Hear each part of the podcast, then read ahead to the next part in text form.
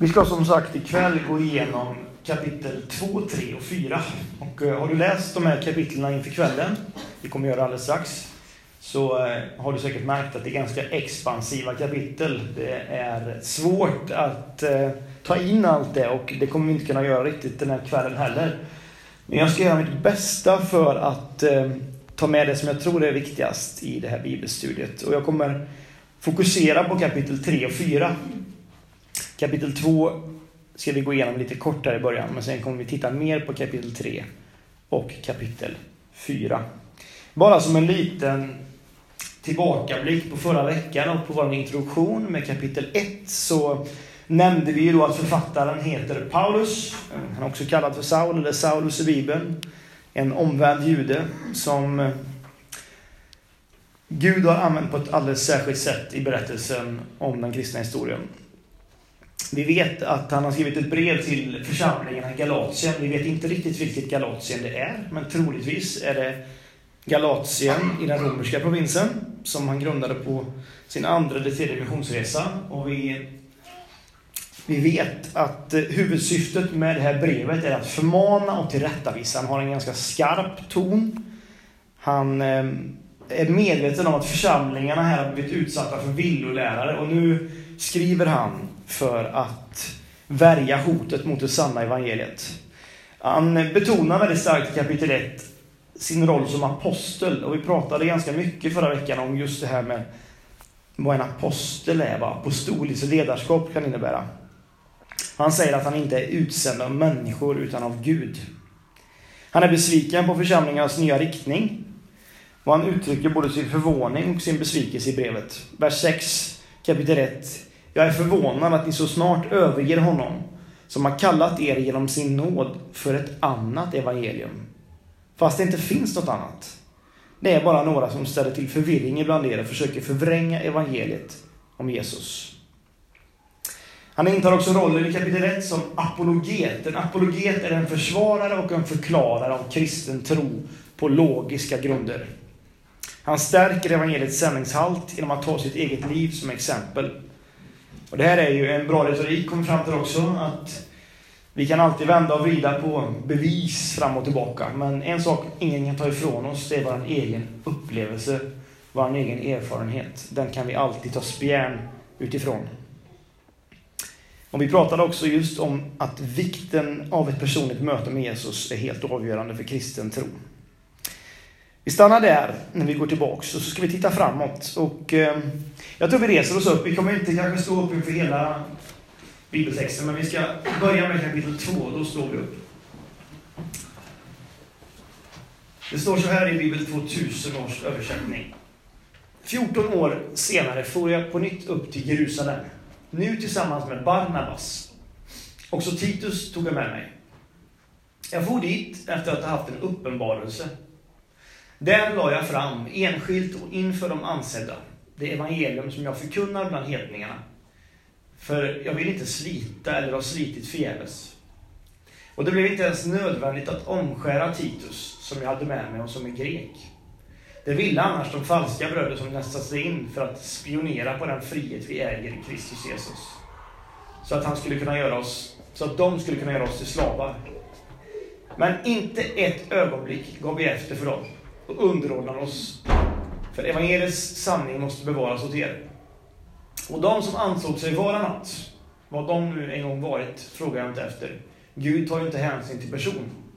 Inte heller dessa ansedda vill ålägga mig något mer, tvärtom.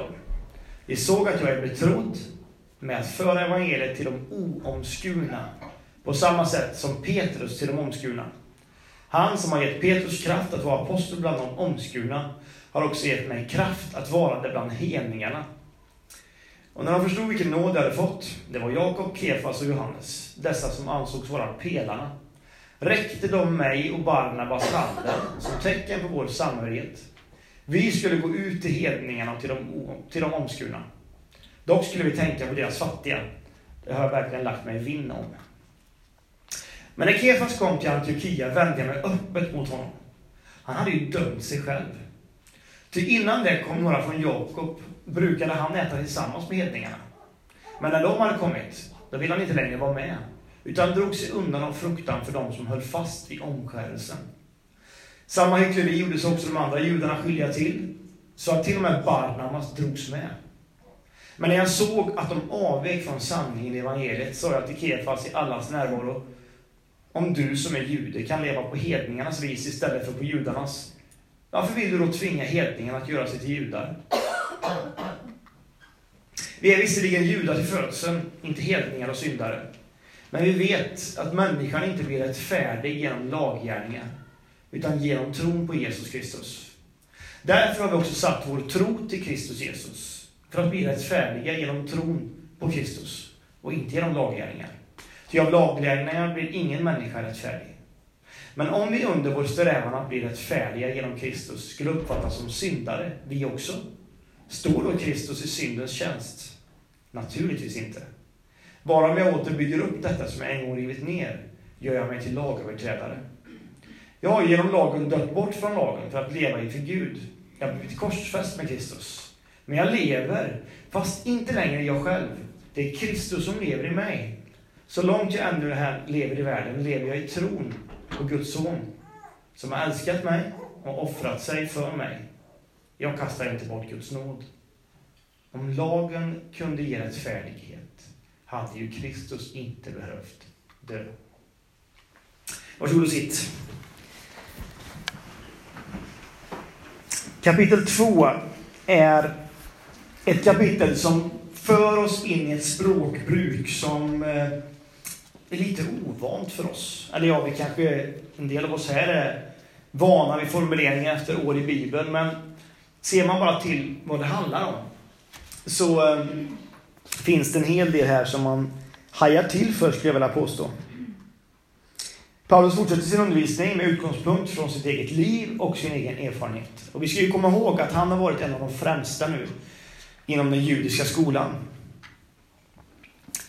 När vi tittar på det vers för vers, bara lite kort, så ser vi att han är 14 år har gått sedan han var i Jerusalem senast. Nu är han tillbaks, den här gången tillsammans med sin resekamrat Barnabas, som var med på flera av hans missionsresor.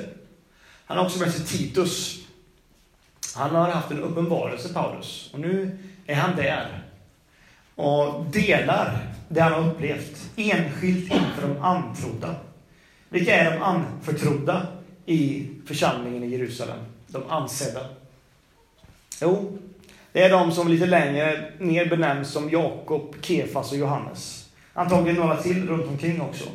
Men Jakob, Kefas och Johannes, eller Kefas, också känd som Petrus, var ju de tre som kanske hade starkast ställning. De var ju några av Jesus utvalda egna. De var ju några av de första lärjungarna. Några av de tolv. De var pelarna, märker vi också att han beskriver dem som. Han är alltså inför den ska säga, starkaste makten inom den första kristna kyrkan.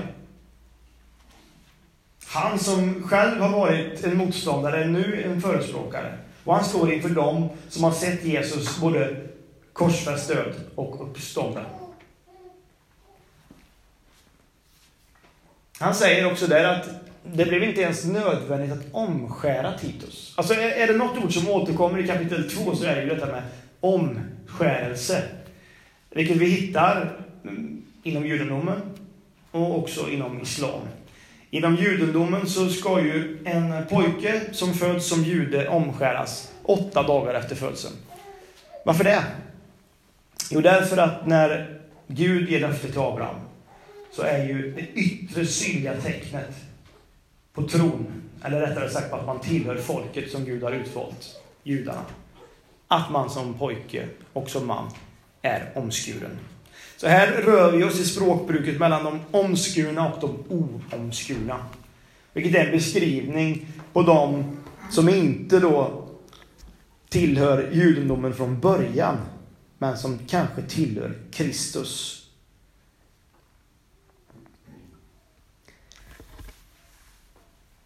För i den här texten så beskriver sig Paulus vara hedningarnas apostel. Apostello betyder utsänd. Och eh, Paulus är alltså utsänd att gå till hedningarna. Och hedningarna är ett litet, jag tycker det är lite, så att säga, lite vulgärt ord nästan. Hedningarna. Man tänker på någon grotthistoria eller Barna Hedenhöns eller någonting. Men hedningarna var alla folk som inte var judar. Så bland annat har vi med den här killen som heter Titus. Som inte behöver omskära sig. Nej, det behöver han ju inte. Men ibland så såg Paulus, märker vi i hans olika brev, det som en fördel att också göra saker på ett judiskt sätt. Inte för att han var tvungen, utan för att det kunde ge en viss effekt. För att man kunde lättare lyssna på honom. Så här gör han en avvägning. Titus som är en efterföljare till Jesus, behöver han omskäras när han kommer inför de ansedda? Nej, det går bra ändå, resonerar han den här gången. Vid ett annat tillfälle så låter han en av hans resekamrater omskäras för att de ska kunna ta emot ordet. Han säger själv om sig själv att han är fri och obunden. Att han beskriver sig själv i Korinthierbrevet som en som gör sig till jude för judarna, grek för grekerna. Eller vi kanske skulle ha sagt tala till bönder på bönders vis, eller hur? Alltså vi är fria. Vad väljer jag för klädstil när jag predikar? Du kanske inte har tänkt på det. Men jag försöker tänka lite strategiskt. Det är inte för att jag vill manipulera. Men det är för att jag märker att i vissa sammanhang så är det enklare att lyssna på mig när jag har en rundkrage på mig. Men alltså i andra sammanhang skulle jag bli nästan bortförklarad om jag ställde mig med en viss typ av klädstil, typ en rundkrage. Alltså, jag kan vara fri, det är inte en regel, det är en möjlighet. Och så ser också Paulus på bland annat då de judiska sederna.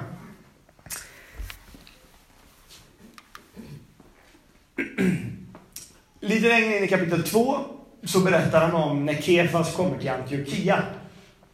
Och eh, Kefas är som sagt ett annat namn på, på Petrus, klippan. Och här får vi ta del av en öppen konfrontation. Han berättar själv här i brevet, Paulus, att eh, Petrus, han är inte riktigt konsekvent. Och han är det inte av en anledning för att vinna människors, eh, eller ha, ha en fördel när han pratar, utan han är lite rädd. Verkar det som. Det verkar som att han inte riktigt vågar stå upp för det som är evangeliet. Det är ett hyckleri, skriver han till och med i vers 13. Paulus. Samma hyckleri gjordes också de andra judarna skyldiga till. Så att till och med Barnabas dras med. Nu är det till och med den närmsta resekamraten i Paulus eget gäng som också påverkas. Av vad då? Av religion. Av religiositet. Av att inte riktigt våga tro. Är det verkligen sant? Behöver vi inte längre göra på det sätt man gjorde förut? För att bli rättfärdiga. För att räknas som värdiga inför Gud. Men när jag såg att de avvek från sanningen i evangeliet sa jag till Kefas i allas närvaro, och nu är det skarpt läge här. Om du som jude kan leva på hedningarnas vis istället för på judarnas. Varför vill du då tvinga hedningarna att göra sig till judar? Du är inte konsekvent. Du står inte upp för evangeliet. Någonting har hänt i och med Kristus. Och du vet det och du säger det till mig, men här och nu spelar du ut en dubbelmoral. Och så fortsätter han. Och talar om att vi, vi är ju visserligen judar eller hedningar till födseln. Men vi vet att människan inte blir rättfärdig genom laggärningar, utan genom tron på Jesus Kristus. Därför har vi också satt vår tro till Kristus Jesus, för att bli rättfärdiga genom tron på Kristus och inte genom laggärningar. Ty av laggärningar blir ingen människa rättfärdig. Ordet rättfärdighet återkommer Paulus till gång på gång i sina brev. Det är ett viktigt ord. För att förstå rättfärdighet behöver man egentligen vara juridiskt kunnig. Men för att hjälpa oss lite som inte kanske rör oss i juridiska termer sådär till vardags, så brukar jag vända på den termen för att förstå det. Rättfärdighet, att vara färdig i rätten. När är man klar? Jo, när domen är uttalad. Friad eller fälld. Och då säger Paulus, därför blir det ingen fällande dom för de som tillhör Jesus Kristus. Det vi sen får ta del av i vers 20 21. Det är en stark predikan. Men jag lever, fast inte längre jag själv. Det är Kristus som lever i mig. Så långt jag ännu lever här i världen lever jag i tron på Guds son, som har älskat mig och offrat sig för mig. Jag kastar inte bort Guds nåd. Om lagen kunde ge rättfärdighet hade ju inte Kristus behövt dö. Jag ska återkomma till just det sista här alldeles strax, när vi kommer in i kapitel 3. Men som kristna står vi inte längre under lagens förbund, utan under nådens förbund. Och när Paulus talar i ett annat sammanhang så talar han om hjärtats omskärelse. Alltså han använder samma termer som förut, omskärelsen. Men då var det ett tecken, ett yttre tecken, som han uträttade för att visa tillhörighet till folket. Nu är det inte längre tal om ett yttre tecken, utan vi lever i en annan tid. Jesus har kommit. Gud har blivit människa. Han har sänt sin ande till var och en som tror. Anden som är ett sigill på att du tillhör Kristus. Och då är det inte längre en yttre omskärelse, utan det är en inre omskärelse. Hjärtats omskärelse. Skär bort förhuden av ditt hjärta, alltså töcknen som hindrar dig från att tro på Kristus.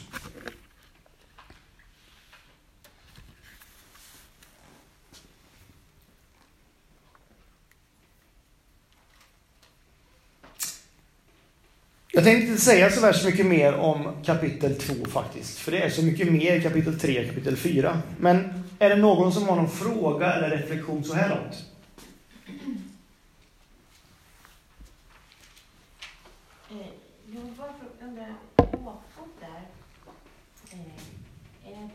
Jakob lärjungen eller, eller Jesu bror? I den här texten tror man att det är Jakob, lärjungen. Eftersom han benämns som pelarna, och pelarna från början, eller de mest ansedda, var lärjungarna. Men vi vet ju också att Jesu bror Jakob får en väldigt stark ställning också, i och med att han är fysiskt, till viss del i alla fall, bror. Men i det fallet så räknas som upp Petrus, Jakob och Johannes, de tre. En fråga till. Mm. Vet man hur det gick relationen med Petrus senare efter hans tio-mötet där? Um, ja, vi kommer till det lite grann senare, men egentligen kan man säga att Paulus får ju en, en, en ännu större roll än Petrus på ett sätt. I och med att han får så, sånt oerhört inflytande från de nya församlingarna. Petrus och Paulus går sida vid sida, möts flera gånger. Och eh, går ju inte åt olika håll. Det är inte så att de på något sätt blir någon konflikt mellan dem. Men eh, jag tror att eh, den här konflikten vi fick läsa om, jag har inget egentligen belägg för det mer än att jag upplever i de alla texterna att Paulus befäster nästan att han är han har en väldigt, väldigt stark ställning på samma nivå som Petrus. För han visar ju faktiskt Petrus till rätta här i den texten. Mm. Jag tror att jag går vidare nu. Så ska vi gå in i kapitel 3. Och eh, ni kan få sitta en liten stund idag. Kapitel 3 börjar så här. Vilka dårar ni är, galater! Men har förhäxat er? Ni har ju ändå fått Jesus Kristus framställd för era ögon som korsfäst. Svara på mig en enda sak. Var det genom att fullgöra lagen som ni fick anden? Eller genom tron på vad ni fick höra? Hur kan ni vara sådana dårar? Ska det vara för er? Ska det som för er började med anden nu sluta med köttet? Har allt ni varit med om varit förgäves? Det kan ju inte ha varit förgäves. När han nu ger er anden och låter underverk ske bland er. Är det för att ni följer lagen? Eller för att ni tror på vad ni fått höra? Kolla på Abraham. Han trodde på Gud. Och därför räknades han som rättfärdig. Ni ska alltså veta att de som tror, de är söner till Abraham. Skriften förutsåg Att Gud skulle göra hedningarna rättfärdiga på grund av deras tro. Och därför lät han redan Abraham få budskapet. Alla folk ska bli välsignade genom dig. Alltså blir alla som tror välsignade med Abraham, som trodde. Men över alla dem som litar på laggärningar vilar en förbannelse. Det står ju skrivet, förbannad är var och en som inte håller sig till allt som står skrivet i lagens bok och följer det. Och klart är att ingen blir rättfärdig i Guds ögon genom lagen. Ty den rättfärdige ska leva genom tron. Och lagen bygger inte på tron. Det heter ju att den som håller buden ska leva genom dem. Kristus har friköpt oss från lagens förbannelse. Genom att för vår skull ta förbannelsen på sig, som det står skrivet. Förbannade var och en som hängs upp på en träpåle. Så skulle hedningarna genom Kristus Jesus få den välsignelse som gavs åt Abraham. Och vi sedan får den utlovade anden på grund av tron. Bröder, för att ta ett exempel. Inte heller ett vanligt mänskligt testamente kan upphävas eller ändras sedan det en gång har blivit giltigt. Men nu gavs löftena åt Abraham och hans avkomma. Och det heter inte åt dina avkomlingar som om det gällde många, utan det talas om en enda. Åt din avkomma, och det är Kristus. Jag menar, ett testamente som Gud själv en gång har förklarat giltigt kan inte upphävas av den 430 år yngre lagen. Så att löftet skulle sättas ur kraft. Om arvet berodde på lagen kunde det inte längre bero på löftet. Men nu är det genom sitt löfte som Gud har skänkt arvet åt Abraham. Vad är då lagen? Jo, den blev tillagd för överträdelsernas skull och var avsedd att gälla tills avkomlingen trädde fram. Han som hade fått löftet. Den utfärdades genom änglar och med hjälp av en förmedlare. Och förmedlaren företrädde fler än en, men Gud är en. Strider då lagen mot Guds löften? Nej, inte alls. Om vi hade fått en lag som kunde skänka liv, hade rättfärdigheten verkligen berott på av lag. Men nu har skriften lagt allt under synden. Och då kan löftet till dem som tror uppfyllas bara genom tron på Jesus Kristus. Innan tron kom hölls vi under uppsikt med lagen över oss, tills tron skulle uppenbaras. Så har alltså lagen varit vår övervakare, tills Kristus kom, för att vi skulle göras rättfärdiga genom tron. Men nu när tron är här, har vi inte längre någon övervakare. Alla är vi nämligen genom tron Guds söner, i Kristus Jesus. Är ni döpta in i Kristus har ni också iklätt er Kristus. Nu är ingen längre jude eller grek, slav eller fri, man eller kvinna. Alla är ni ett i Kristus Jesus. Men om ni tillhör Kristus är ni också avkomlingar till Abraham och arvtagare enligt löftet. Mm. Detta är en eh, text som eh, är oerhört skickligt framställd av våran vän Paulus. Och jag ska alldeles strax förklara varför och hur. Jag kan bara säga att när jag blev kristen på riktigt, om man får uttrycka det så, när jag kom till tro, min egen personliga tro, och började liksom mer läsa Bibeln, så trodde jag ganska stor del av mitt unga liv att tiden före Jesus, då blev man rättfärdig genom att fullfölja lagen. Ni vet, tio Guds bud sätta Gud först och så vidare. Att det var så man kom till himlen. Men sen kom Jesus och då var det tron som gällde. Men när vi läser Galaterbrevet 3 så märker vi att det är precis feluppfattat av en ung Jonas Lund och säkert flera andra också. För han skriver ju, det har alltid varit tron på löftena. Alltså löftet som Abraham fick om att någon skulle komma. Det var det löftet som skapade rättfärdighet. Vad var lagen som kom senare? Du vet, den som Mose fick. Det var en hjälp för att förstå vad synd är. Det var en hjälp för att kunna klara av att leva ett moraliskt liv.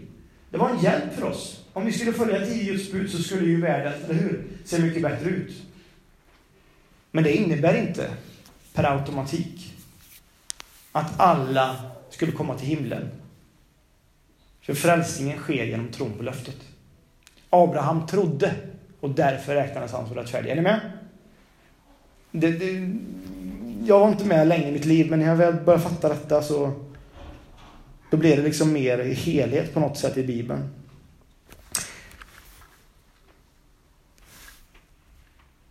Eftersom de här, ja man kan säga att, som sagt, Paulus är en, en skicklig retoriker. Och här i församlingarna i Galatien har, har det nästlat sig in duktiga, kunniga judiska lärare. Som har en lite prologisk undervisning. Antagligen har de en tro på Jesus. Men de liksom vill få de här galaterna att tro att det räcker inte med det som Paulus har sagt. Utan nej, ni, ni måste liksom snäppa upp er lite till och börja fullfölja den lag som vi har levt efter i så många år. Och, och de gör det genom att peka på Gamla Testamentets texter. På Toran. Och när de gör det, då får de ett övertag, eller hur? De här galaterna som har kommit till tro, de har en upplevelse. De har upplevt Jesus Kristus, tagit emot honom, tagit emot anden, skriver Paulus. Men de har inte med sig den judiska historien. De har inte med sig berättelserna, de har inte med sig Messias anspråken. De har Paulus undervisning att luta sig tillbaks mot. Och så kommer ett gäng lärare här som berättar att har ni missat det här? Nu ska jag förklara hur det ligger till. Och så börjar de. Och säger att nej, nej, nej, nej, nej, nej, nej, det räcker inte. Ni måste klä på ett annat sätt. Ni måste äta på ett annat sätt. Ni måste ju omskära er. Ni med? Och för att kunna bemöta den typen av retorik som de judiska lärarna använder sig av så måste ju Paulus göra på samma sätt. Det är därför han här går tillbaks till Getis historia. Han skriver inte, det måste vi ha klart för oss, till judar i första hand. Utan han skriver till hedningar som har kommit till tro, men som också blivit lärda och fått liksom skriften lagd till sig som en tyngd. Och nu använder sig Paulus av samma retorik för att försvara. Det rör sig inte om någon ny väg till rättfärdighet, från laggärningar till tro, utan det har alltid handlat om en rättfärdighet genom tro. Abraham trodde på Gud och därför räknades han som rättfärdig. Men han börjar hårt. Dårar! Men man förhäxat. Är ni med? Liksom, jag trodde mer om er. Svara mig. Fick ni inte anden före ni fick allt det andra hört av de här gubbarna som kom? Och snackar om att ni måste vara så och så och så. Vad är det här egentligen? Innan vi fortsätter, jag, jag tror det är viktigt att poängtera vilket motstånd som Paulus undervisning ständigt väckte. Alltså, vi rör oss i en tid då kristen tro är så skör. Och här kliver han fram. Och utan honom hade vi varit här idag. Det kan vi fundera på. Antagligen, för Gud hade ju en plan. Han hade säkert valt någon annan då. Men Paulus kliver fram och ger kraft åt evangeliet. För han talar om att evangeliet är ett evangelium som rör sig på ett annat sätt. Det rör sig uppifrån och ner, inifrån och ut. Och det rör sig framifrån och bak. Uppifrån och ner. Gud blir människa. Inkarnerad i kött inifrån och ut. Det är insidan som förvandlas först i mötet med Jesus. Det är inte utsidan. Du förvandlas på insidan. Frälsningen börjar alltid med hjärtats omvändelse. Och framifrån och bak, alltså Guds rike är här och nu, säger Paulus. Men inte helt och fullt. Det kommer sen. Vi kan se glimtar, men vi får inte se allt. Förrän Jesus kommer tillbaka och gör allting nytt. Alltså Paulus undervisning vänder upp och ner på mänskligt formade hierarkier. Och till, till varje plats han kommer så ska vi veta att motståndarna flockar sig. Det är liksom inte bara hedningarna som kanske har en annan tro som reagerar på Paulus, utan det är judarna som tycker att han har bytt sida. Och till och med de som möjligtvis har kommit till tro på Jesus har svårt att förstå att va, är det frihet är i förhållande till lagen? Han möter motstånd i synagogorna, inför domstolarna och på torgen. Och det man framförallt reagerade mot var ett, det kristocentriska budskapet. Det är Jesus Kristus som gäller. Det är Jesus Kristus som är Herre. Det är Jesus Kristus som ger frälsning. Det är bara Jesus som du behöver. Han är allt du behöver. Som vi sjunger ibland när vi samlas i våra gudstjänster. Det andra man reagerade på var, var konsekvenserna av att följa evangeliet. För man ska göra klart för sig att det påverkade allt.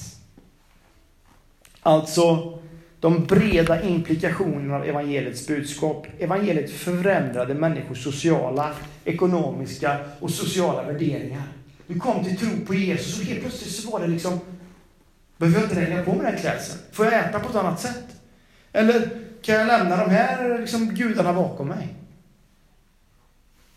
Är jag en människa med kropp som räknas? Själ och ande som räknas? Det, det var så mycket som hände. Det var också det som Paulus fick motstånd ifrån. Och lyssna nu. Vet du vad som är intressant? Det är precis på samma sätt idag. Vad är det man reagerar emot? Ett, det kristocentriska budskapet. Är det verkligen bara Jesus? Är han enda vägen verkligen? Kan det inte vara liksom samma Gud och så liksom att han är en av dem? Men, nej, men, det är bara Jesus. Nej, men, nu är du lite väl, liksom, nu är du lite, nu tycker jag du är lite, nu, nu, det är lite smalt. Nej, det är bara Jesus. Punkt. Men det stöter människor. Det kan till och med kränka människor idag. Att jag uttalar mig att det finns en enda väg.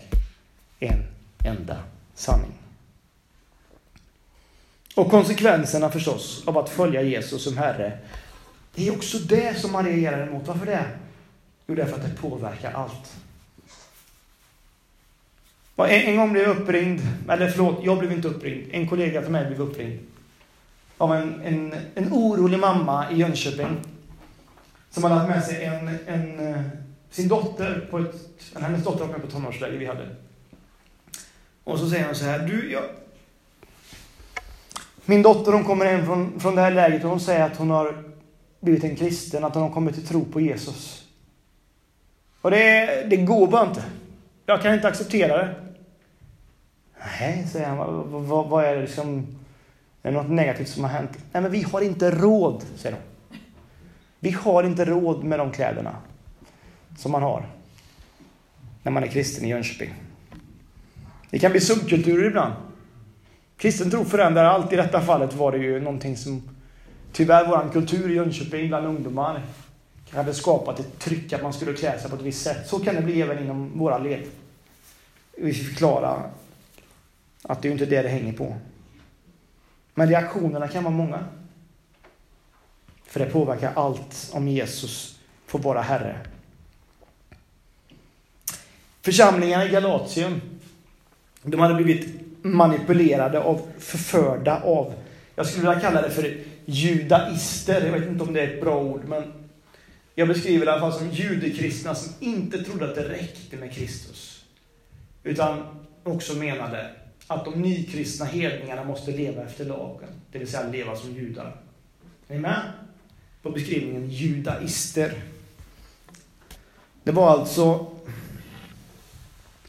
Jag vet inte, jag, jag kan tänka mig att att de var lite som när judarna vandrade i öknen i 40 år. Jag kan tänka mig att någonstans där efter kanske 22-23 år så kanske det var någon av dem som tänkte ah, vi är på väg mot ett löfte som han där framme pratar om. Liksom. Vi har gått i 23 år. Det vore bättre om man hade tillbaka till Egypten. Ja, Okej, okay, vi är slavar i Egypten, absolut, men vi vet ju vad vi har. Ni Vi vet vad vi får, vi är trygga i det. De började längta tillbaks till Egypten. Jag, jag tror att det var så. Jag tror att de här judaisterna också gjorde samma sak. De började längta tillbaks. Om de ens hade fattat det någon gång. Till det trygga, till det de kände till. Absolut, vi kanske är slavar, men vi har vår hierarki. De är där. Och de är religiösa, alltså de pekar på prestation för att erhålla Guds acceptans. Men evangeliet är nåd över allt förnuft.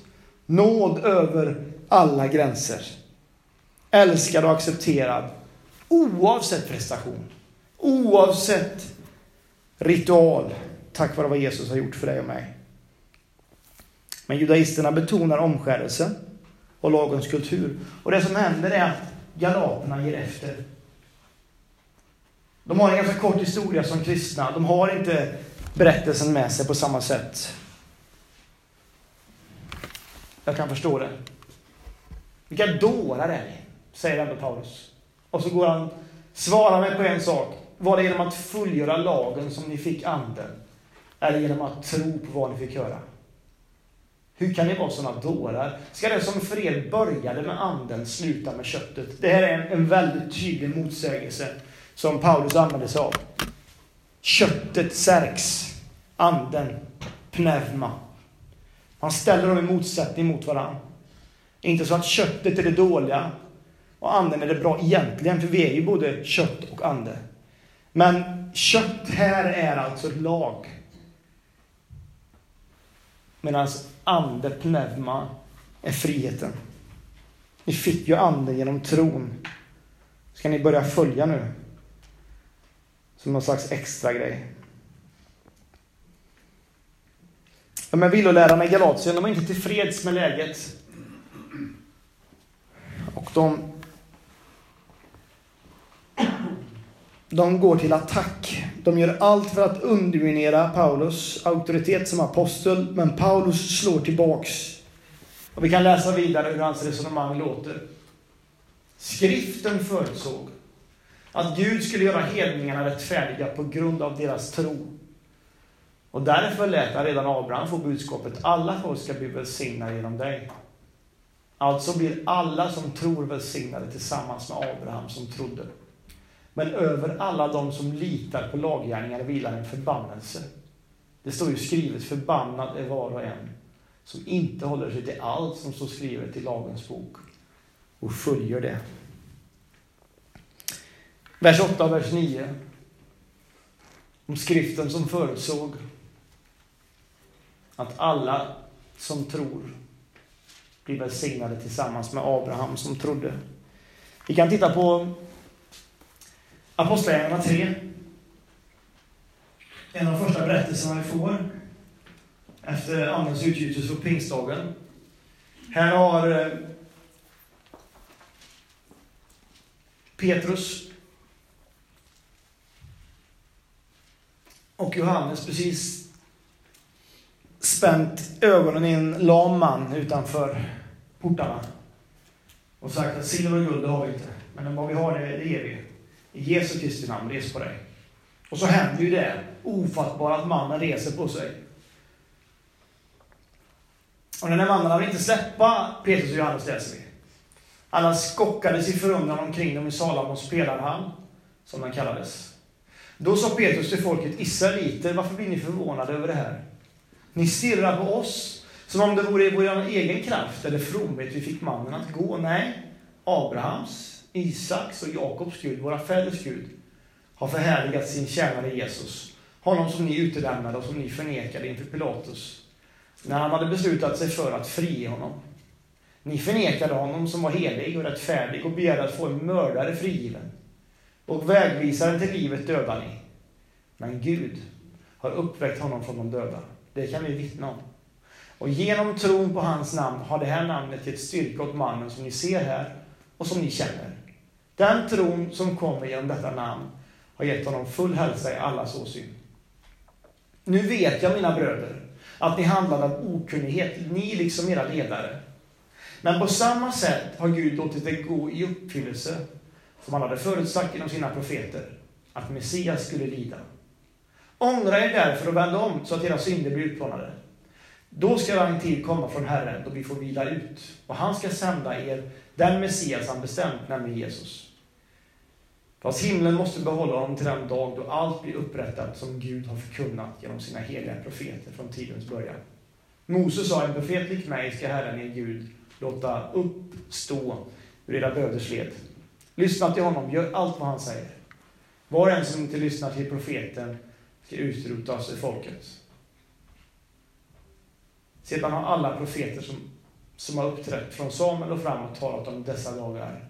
Ni är söner till profeterna och har ärvt det förbund som Gud slöt med era fäder när han sa till Abraham Genom dina ättlingar ska alla släkten på jorden bli välsignade.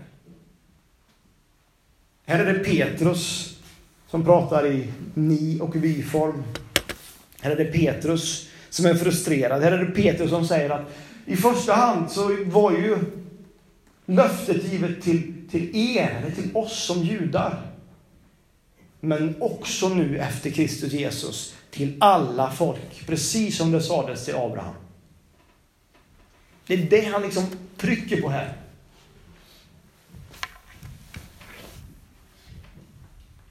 Evangeliet är för alla. Och det intressanta nu, det som, som Paulus gör när vi går tillbaks, det är att jag skulle vilja säga att han, han ger, han ger Galatieförsamlingarna två alternativa spelplaner. Fäst inte så stor vikt på vilka spel det är nu, för att jag tror knappast att Bamse-spelet kan sägas vara lagets spelplan. Men eh, okej, okay, det är två bilder. Det andra spelet, jag vet inte, nu är inte Jocke här ikväll, men det är väl bara han som vet vad det där är. Möjligtvis Josef också. Men jag, jag, vill bara ge en bild av, av två olika spelplaner som Paulus egentligen ger. Den ena spelplanen är trons spelplan. Den andra spelplanen är lagens spelplan. Den första spelplanen, trons spelplan. Det är ett regelverk som säger att du blir rättfärdig genom tron på Guds löften. Genom löftet som gavs till Abraham. Abrahams välsignelse. Tro och det räcker gott och väl. Det är en spelplan du kan välja. Den andra du kan välja, det är, det är lagens spelplan. Förbannade var och en som inte håller sig till allt som står skrivet i lagens bok och följer det, skriver Paulus. Med andra ord, du får välja. Men om du vill spela trons spelplan så gör det. Det är min rekommendation. Om du vill gå på judaisternas spel nu då och spela lagens spelplan, då ska du veta att det som gäller då, det är att du fullför allt. Allt till punkt och pricka. Så varsågod och spela. Men kom ihåg att hela lagen ska följas. Inget kan väljas bort. Kan ni komma på någon som klarade att spela hela lagets spelplan? En. Men han gjorde det för alla. Det är precis det Paulus skriver om. För om du väljer trons spelplan, då är reglerna enkla. På samma sätt som alla vi judar fick ärva den välsignelse som gavs åt Abraham. På samma sätt blir nu alla folk välsignade och tillräknade och givna anden så som ni har fått anden. Tack vare Jesu ställföreträdande död. Han dog istället för det mig. Vi kikar på första Korinthierbrevet. Kapitel 15, vers 17 22. Samma Paulus skriver, men om Kristus inte har uppstått, då är er tro meningslös. Och ni är ännu kvar i era synder. Då är också de som har avlidit i tron på Kristus förlorade. Gäller vårt hopp till Kristus bara det här livet, då är vi de mest ömkansvärda bland människor. Men, nu har Kristus uppstått från de döda, som den första av alla de avlidna. Ty eftersom döden kom genom en människa, kommer också uppståndelsen från de döda genom en människa. Liksom alla dör genom Adam, så ska alla få nytt liv genom Kristus. Bokstaven dödar, men anden ger liv. Och vi kan bara snegla på Koranen för att ställa den i jämförelse mot Bibeln. Vilken lovsång är det som spelas upp där? Är det bokstävernas lovsång? Eller är det spikarnas lovsång? Ja, det är inte spikarnas lovsång i alla fall.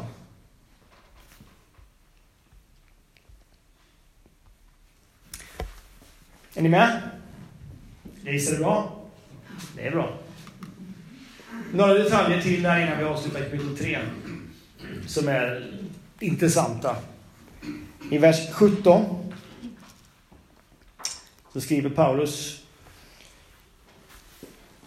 ett testamente som Gud själv en gång förklarat giltigt kan inte upphävas av den 430 år yngre lagen så att alla löften skulle sättas ur kraft. Med andra ord, löftet står ovanför lagen. Löftet kom före lagen. Är ni med? Först Abraham, sen Mose. Inte tvärtom. Men vad är då lagens funktion? Varför fick vi en lag? Jag har redan sagt det. Svaret finns i vers 19.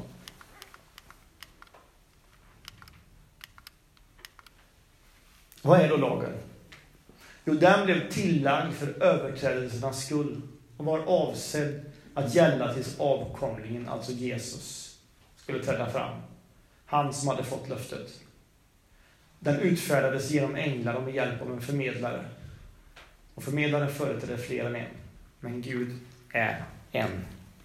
Vers 19. Den blev tillagd för överträdelsernas skull. Förstår vi det här? På ett sätt har ju lagen spelat ut sin roll. Lagen som bara kunde ge människan insikt om synd.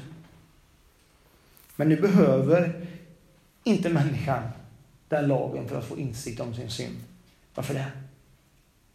Därför att det är mötet med Guds rena offerlamm som blir varse om vår egen synd och skitighet. Och när vi firar nattvard, som vi kommer göra på söndag, så ställer vi oss oftast i den nattvarden inför den frågan. Nu tar vi en liten stund och vi får reflektera över vårt eget liv. Och så får du, om du vill, ge möjlighet att lämna det som är det skitiga, det som är synd i ditt liv, till Gud. Och låta honom tvätta dig ren. Igen. Genom Lammets blod, som vi brukar sjunga, tvättar vi oss vita till förlåtande, översvallande nåd.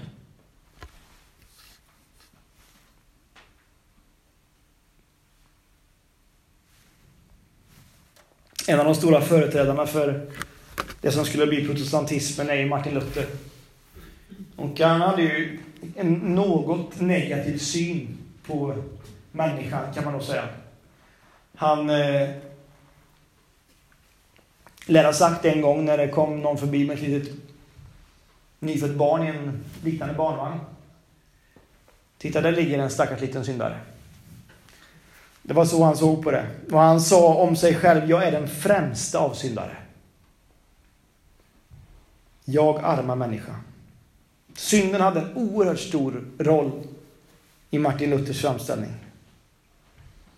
Men jag tänker att när Martin Luther står framför spegeln och ser sig själv i ögonen så lägger Jesus Kristus armen om Martin Luther.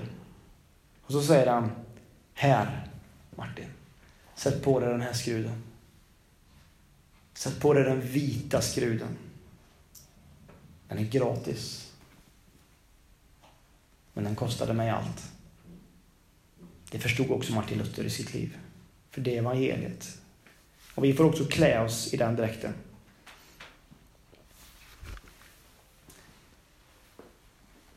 Så var alltså lagen vår övervakare till Kristus kom. För att vi skulle göras rättfärdiga genom tron. Men nu när tron är här har vi inte längre någon övervakare. Alla är ni nämligen genom tron Guds söner i Jesus Kristus. Är ni döpta in i Kristus har ni också iklätt er Kristus. Nu är ingen längre jude eller grek, slav eller fri, man eller kvinna. Alla är ni ett i Kristus Jesus. Men om ni tillhör Kristus är ni också avkomlingar till Abraham och arvtagare enligt löftet.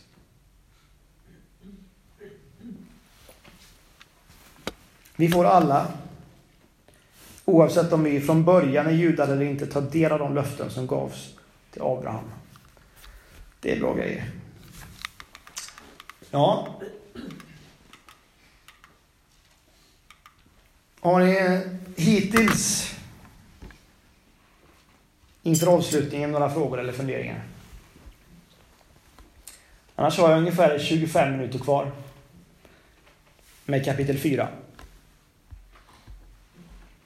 Ska vi bara resa på oss lite så vi får lite luft och lite kraft och lite power här innan vi... Det är tunga grejer ikväll, jag känner det, men eh, det är spännande också. Det var en som vågade lämna i alla fall. Ja,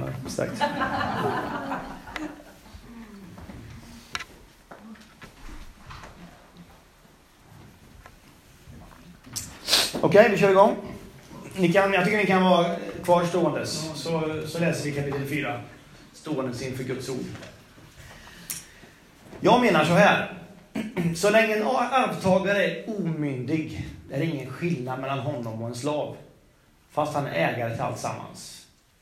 Han har förmyndare och förvaltare över sig ända fram till den dag då hans far har bestämt. På samma sätt är det med oss. Så länge vi var omyndiga var vi slavar under de kosmiska makterna. Men när tiden var inne sände Gud sin son, född av en kvinna, och född att stå under lagen. För att han skulle friköpa dem som står under lagen och vi får söners rätt. Och eftersom ni är söner har Gud sänt sin sons ande in i vårt hjärta. Och den ropar Abba, Fader. Alltså är du inte längre slav utan son. Och är du son har Gud också gjort dig till arvtagare.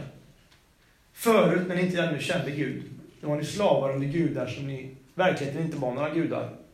Men nu när ni känner Gud, eller rättare sagt, när Gud känner er, hur kan ni då vända tillbaks till dessa svaga och ömkliga makter och vilja bli deras slav igen? Ni håller ju så noga räkning på dagar och månader och särskilda tider och år. Jag är rädd att jag slitit förgäves för er. Jag ber er bröder, bli som jag när jag nu blivit som ni. Ni har aldrig gjort mig något ont. Ni vet att det var på grund av sjukdom som jag första gången kom att förkunna evangeliet för er. Min kroppsliga svaghet frestade er inte till förakt eller motvilja, utan ni tog emot mig som en ängel från Gud. Ja, som Jesus Kristus. Var är er hänförelse nu? Jag kan intyga att ni gärna skulle rivit ut era ögon och gett dem åt mig. Har jag blivit er fiende genom att säga sanningen? De som så ivrigt intresserar sig för er är inte i god avsikt. De vill skilja oss åt för att ni ska intressera er för dem. Det ivriga intresset för er är gott om avsikten är god. Alltid och inte bara när jag är hos er, mina barn, som jag än en gång måste föda smärta tills Kristus har förkroppsligats er. Om jag bara var hos er nu, så att jag kunde slå an den rätta tonen. Jag vet inget råd med er längre.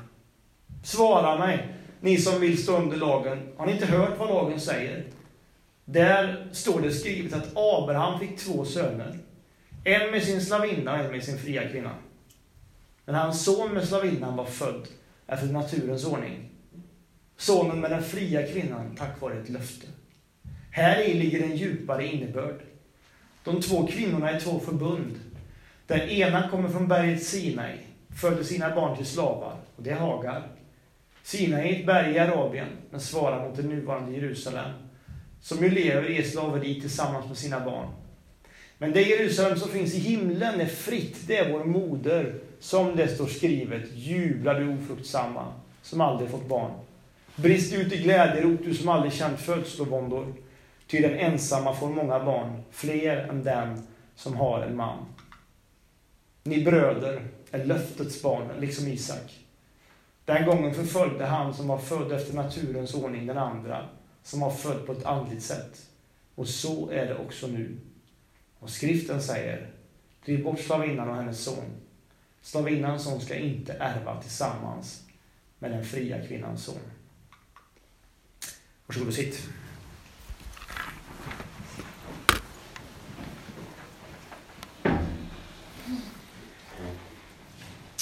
Bara en snabb reflektion ifrån läsningen här i kapitel 4 så kan vi säga att Paulus fortsätter på samma sätt. Han dundrar på som i kapitel 3 med att illustrera skillnaden på lag och evangelium. På löftet och lagen. Och skulle man sätta någon slags tema på, på den första delen så skulle jag säga att det kanske handlar framförallt om att gå från att vara slav till att bli son. Jag menar så här. Så länge en arvtagare är omyndig är det ingen skillnad mellan honom och en slav. Alltså en ägare till alltsammans. Han har en förmyndare och en förvaltare över sig, ända fram till den dag då hans far har bestämt.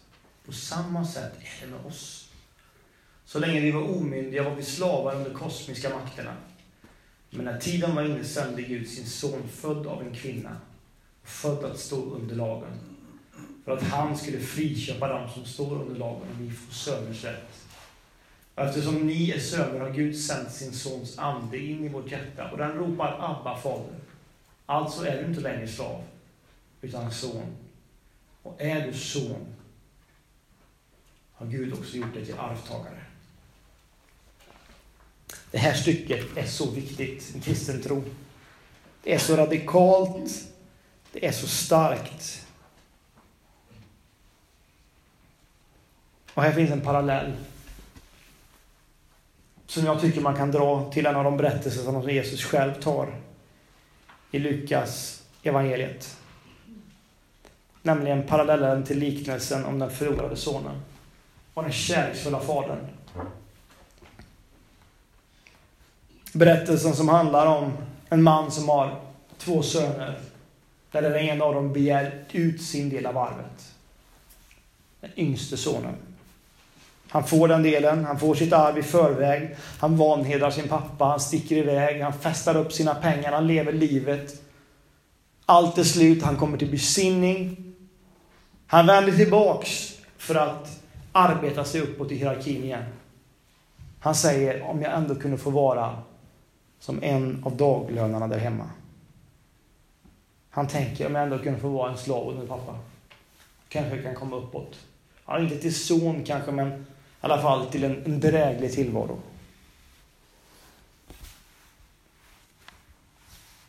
Han kommer tillbaks. Det blir inte alls som han har tänkt sig. På långt håll kommer pappa mot honom. Möter honom med kärleksfulla armar, med nåd utan gränser. Behandlar honom så, inte precis som han tänker själv att han förtjänar, men som fadern tänker att han förtjänar. Varför det? Det är för att han är en son. En son blir man aldrig på grund av sina gärningar. En son blir man, eller en dotter, på grund av födseln. Det finns ett band. Du är min son och nu ska vi ha fest. Och fest blir det och gödkalven slaktas och den äldste sonen som har jobbat och slitit, han blir arg och besviken och han säger Pappa, här har jag varit hela tiden. Jag har inte fått något och så blir det fest när han kommer hem. Tycker du han förtjänar det? Tycker du jag förtjänar det? Precis det är felet, säger pappa. Det handlar ju inte om förtjänst. Han är son. Du är son. Jag är far. Och allt mitt är ditt. Och har alltid varit det. Men nu ska vi ha fest.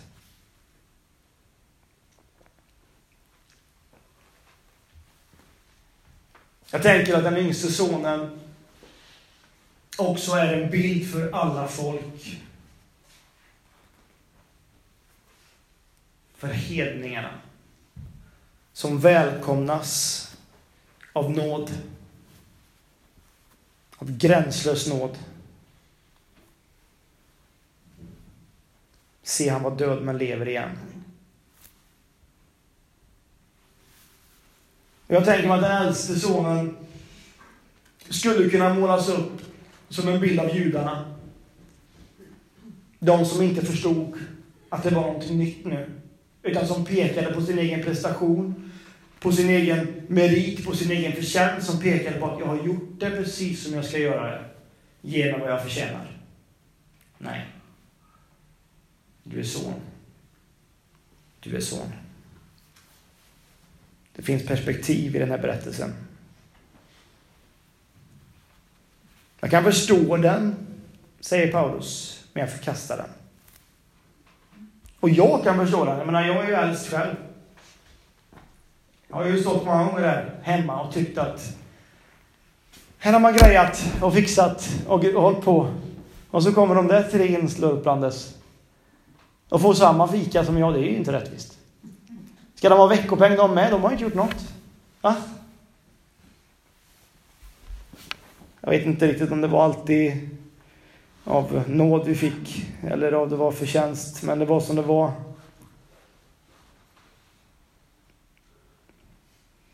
Det finns ett perspektiv här som man absolut kan känna igen sig i. Både den äldste och den yngste sonen, både i hedningarnas och judarnas perspektiv. Men vad Paulus försöker göra är alltså att förklara varför galaternas judaister beter sig som de gör. Han vill ge galaterna judaisternas perspektiv. Ni måste förstå var de kommer ifrån. Ni måste förstå vad de har levt med. Ni måste förstå varför de just nu upplever sitt liv som ganska annorlunda. För att allt är annorlunda. På ett sätt. För många hade ju missuppfattat vad löftet och lagen innebar. Kärleken till Jesus är den enda lagen ni behöver omskära er till. Judaisterna vill göra tillägg. Paulus säger det behövs inga tillägg. Den tiden är förbi. Det handlar om att gå från att vara slav till att bli son. Att förstå. Det gör vi inte av förtjänst. Det gör vi av nåd.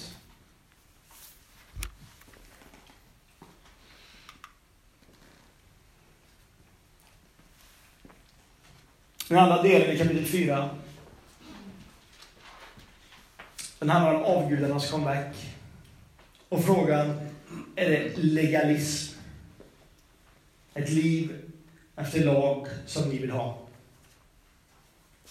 Han skriver, förut när ni ännu inte kände Gud var ni slavar under gudar som i verkligheten inte är några gudar. Vad var det för gudar egentligen? De hade ju inte lagen, nej. De hade aldrig haft den mosaiska lagen i sina tidigare liv. Men ändå hade de levt under gudar som inte var några gudar. Vad var det för gudar? Ja, det var avgudar. Det kanske var den grekiska mytologins gudar. Det kanske var den fria sexualitetens avgudar. Det kanske var pengarnas avgud. Det är ganska kända avgudar för oss också idag. Det är avgudar som många av oss brottas med idag. Vi som sitter här ikväll. Det kanske var makt. Det kanske var karriär. Det kanske var mycket.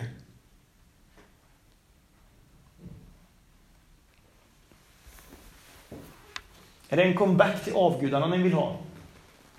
Men nu när ni känner Gud, eller rättare sagt när Gud känner er, hur kan ni nu vända tillbaks till de här svaga och ömpliga makterna och vilja bli deras slavar igen? Ni håller ju så noga räkning på dagar och månader och särskilda tider och år. Jag är rädd att jag har slitit förgäves för er. Alltså nu när ni äntligen har blivit fria och lärt känna Kristus, nu när ni har fått friheten som ni längtar efter, en frihet som alla människor längtar efter egentligen. Då väljer ni att gå tillbaks till ett avguderi, ett visserligen annorlunda avguderi än tidigare. Men ändå ett avguderi. Titta! Galaterna har gått från avguderi, tomhet, till evangelium, fullhet, tillbaks till rutan avguderi. Genom att börja följa den judiska lagen. Jag tänker att vi går samma väg vi också. Vi, vi lever i ett avguderi och så får vi möta Jesus och sen så har vi så lätt att falla tillbaks in i livet med våra avgudar. När Jesus inte längre får vara Herre.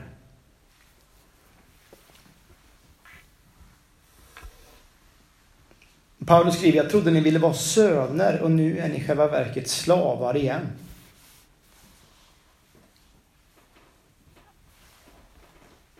Alltså, kristen tro är friheten att följa Jesus.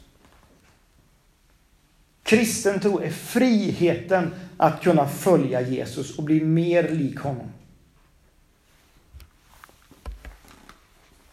Och jag brukar ju ibland citera människor som sätter avtryck i historien. Och här citerar jag mig själv. Någon slags historia får jag ändå sätta avtryck i. Tibros åtminstone. Kristen tro är friheten att följa Jesus och genom den vandringen blir mer lik honom. Om vi istället följer regler och pekar på prestation för att själva försöka göra oss förtjänta av frälsningen, då har vi i själva verket blivit religiösa fundamentalister. Då har vi inte fattat något. Jag vet inte när jag sa detta, men det är ju så bra.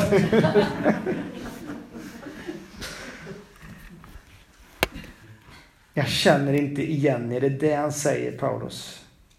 Ni har ju fått friheten. Ni har ju fått friheten.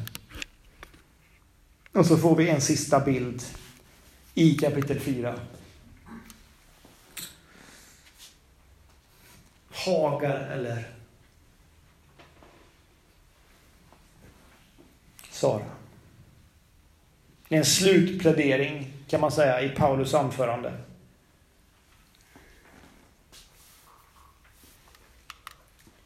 Hagar eller Sara, vi får bläddra tillbaks. Svara mig. Ni som vill stå under lagen. Har ni inte hört vad lagen säger?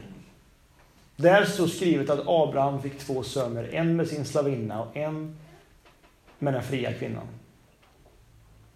Men hans son med slavinnan var född efter naturens ordning. Sonen med den fria kvinnan var kvar ett löfte. Här ligger en djupare innebörd.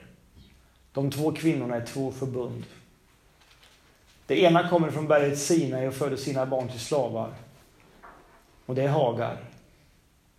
Sinai är ett berg i Arabien men svarar mot det nuvarande Jerusalem som ju lever i ett slaveri tillsammans med sina barn.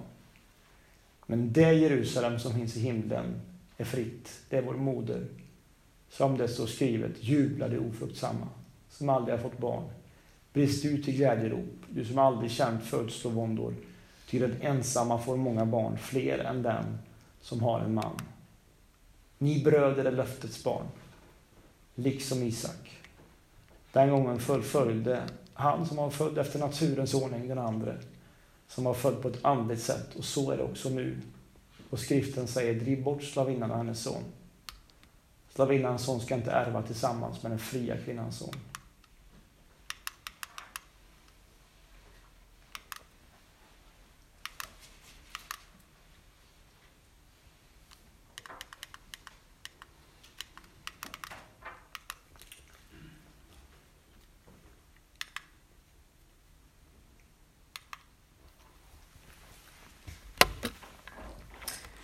Ska läsa de andra två verserna allra till sist. Men här får vi en bild som är fantastisk. För den är så genomarbetad och genomtänkt och så gudomligt utförd. Här ger oss Paulus bilden av två förbund. Han utgår ifrån det enda förbundet från början med Abraham och den personliga historia som skulle få fungera som ett illustrativt exempel, en allegori kallar vi det här för. På skillnaden mellan lag och löfte, mellan religion och evangelium. Hagars son, han hette Ismael. Han var född av naturens lag, men född som en slav. Han var ju slavinnans son. Saras son, han hette Isak. Han var född utifrån ett gudagivet löfte född till frihet och evigt barnaskap. Det var ju mot alla odds som Sara med torkat sköte, som det står, blev havande. Först pekar Paulus på de två förbunden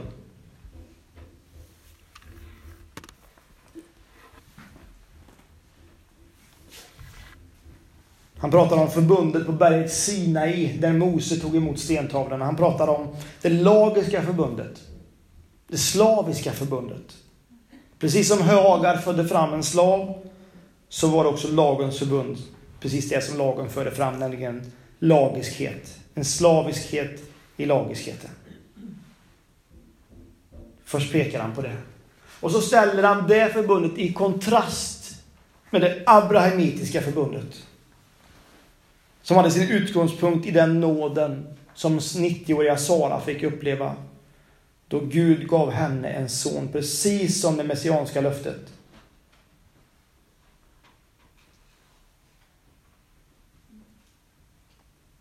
Hon behövde inte offra Isak. Men Isak är bara en bild av den fullständiga Isak som skulle komma långt senare. Gud offrade sin Isak. Har du tänkt på det? Han gick hela vägen. Abraham kunde sänka sin kniv. Det räcker så, jag vet att du följer mig, sa Gud. Men själv offrade han sin son. Så att vi skulle få ta del av nåden. Ser ni, han, han ställde liksom Hagar och Sara som två olika förbund. Ismael och Isak. Men han ställer också två olika Jerusalem framför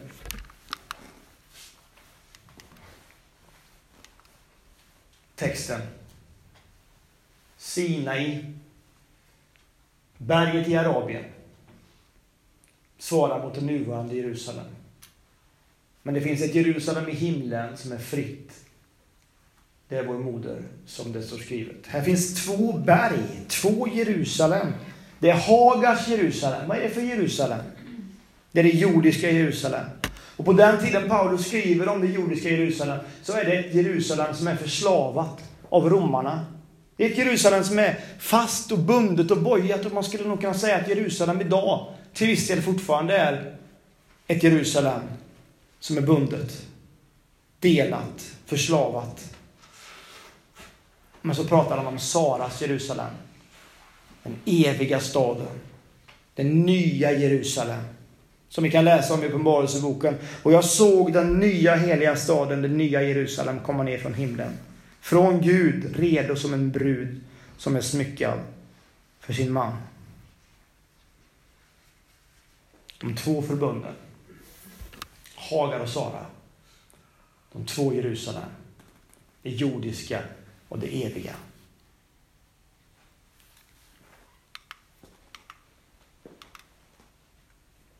Slutord ikväll får bli tro och gärningar har inga motsatser.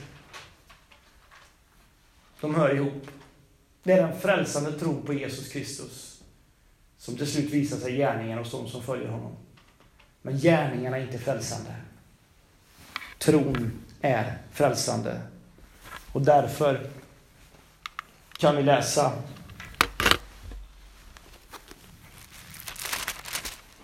följande till sist. Alltså bröder, är vi inte barn till en slavinna, utan till den fria kvinnan. Till den friheten har Kristus befriat oss. Vers 31. Och sen vers 1 i kapitel 5. Stå därför fasta och låt ingen lägga på er slavoket igen. Friheten i Kristus är den djupaste av alla frukter, den största av alla gåvor. Vi får aldrig göra oss varken oss själva eller vår församling till slavar under lagen igen. Men låt oss be att nådens underbara budskap får föda en längtan i oss att följa Jesus, så att vi blir mer lika honom i allt. Vi är löftets barn. Låt oss be. Ja, kära Jesus, det är en mastig text vi har fått ta del av ikväll. Det är en högdramatisk beskrivning. Utförd av en man som absolut hade gudomlig uppenbarelse och en kunskap som gjorde att han var helt rätt man för uppdraget. Tack för att du var så precis i din kallelse. Tack för att det var just han som stod till försvar för oss alla. Som rädde, pekade och förklarade för församlingarna runt om i den värld som växte fram. Där ditt namn blev upphöjt som herrarnas herre. Nu ber jag att vi skulle få ta med oss en förståelse av detta hem. Och när vi fortsätter läsa Galaterbrevet i vår församling under kommande månader och veckor, Herre, hjälp oss då att ta med oss att vi är Saras barn. Vi är del av ett nytt Jerusalem. Vi får ropa Abba fader till dig. Tack vare att du gick hela vägen och lät din son bli den fullständiga Isak. Och vi tackar dig för det i Jesu Kristi namn. Amen.